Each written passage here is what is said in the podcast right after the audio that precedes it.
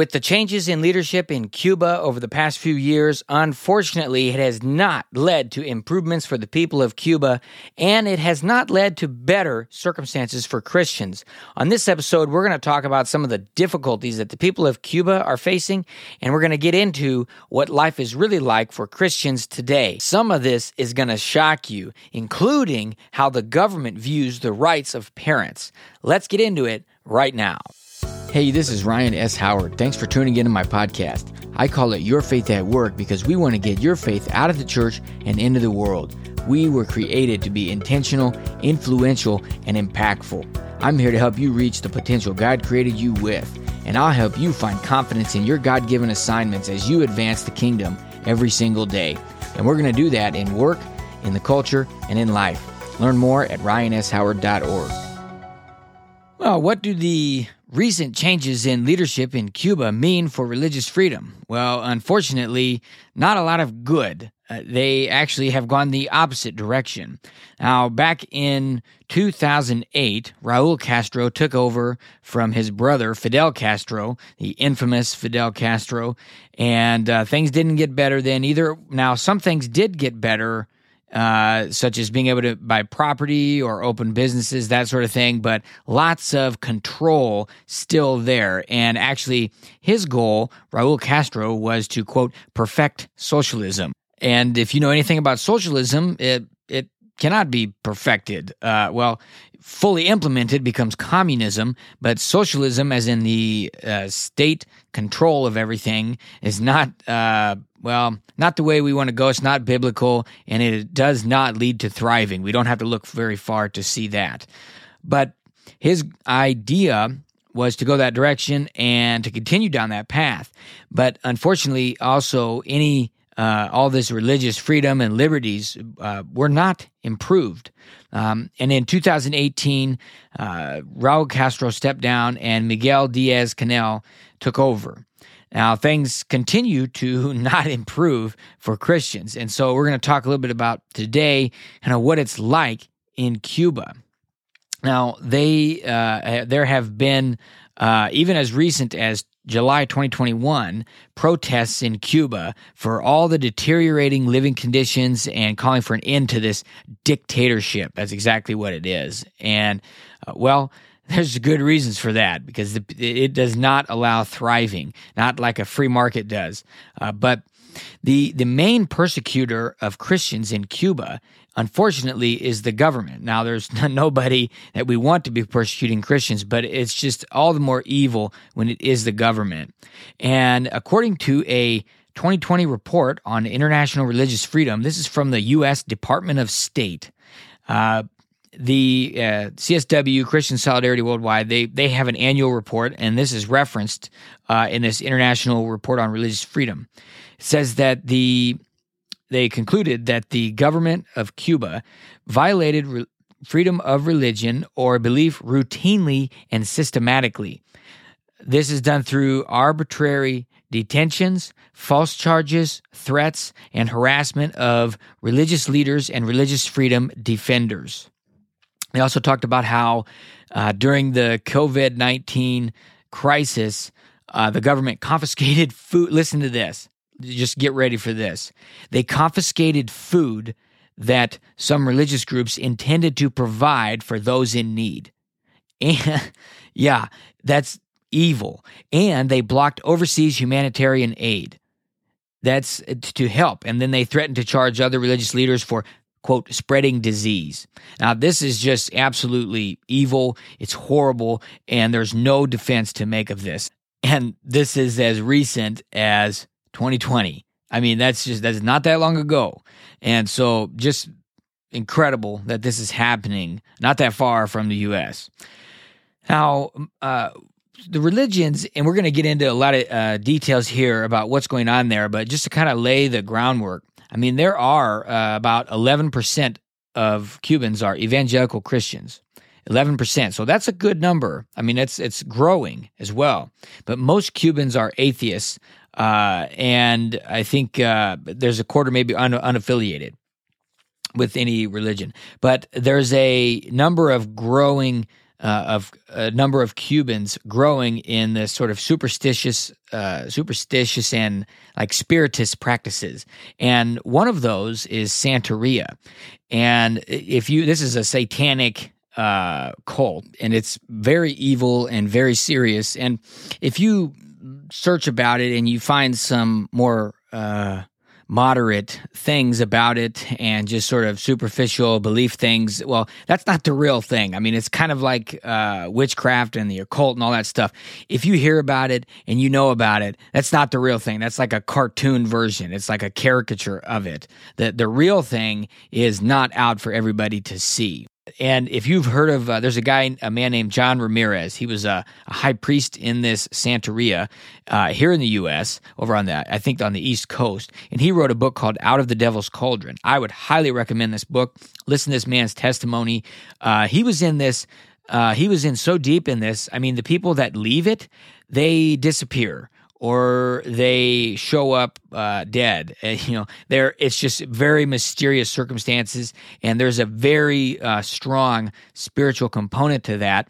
But it's a very uh, tightly held thing uh, uh, group, and they uh, it's very evil, and they sort of laugh at Christians who are lackluster or backsliding or just don't take their faith seriously. And even find themselves using things like uh, you know Ouija boards or tarot cards or palm readings or this other divination type stuff, thinking that it's a game or just something that's innocent and doesn't have any serious spiritual implications they're laughing at uh, Christians doing this, and so it's a wake up call for some of the the true spiritual nature behind some of these things, and that really what doors can be opened uh, by participating in some of those things. And that's a whole nother topic, uh, but it's one that we probably should do an episode on uh, because there are things happening in people's lives when doors are open uh, and I've even got my own testimonies. There's other books too that that record things from these psychologists and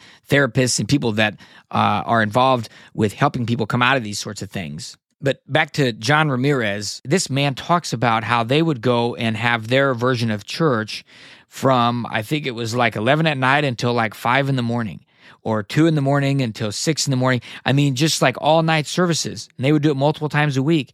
There, I mean, the Bible talks about how some many of the people of the dark are more diligent than the people of the light.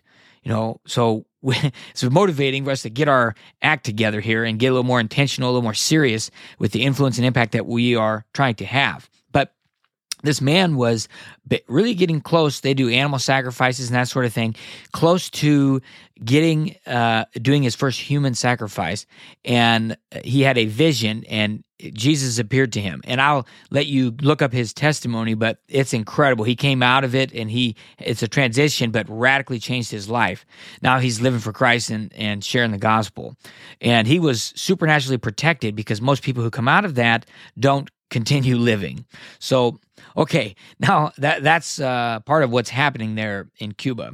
So back to uh, the persecution for the Christians in Cuba. There's really uh, th- there's some overt violence that was uh, faced in the past. There's still a little bit of that, but it's more subtle persecution by the government. Uh, that's really because they're concerned for their global reputation. So it's sort of quieted down on the violent uh, side, but uh, Christian leaders can be uh, taken by the government officials, and they're que- they're held for questioning up to 48 hours. They pressure them. They uh, even hire gangs to demolish their churches and to attack.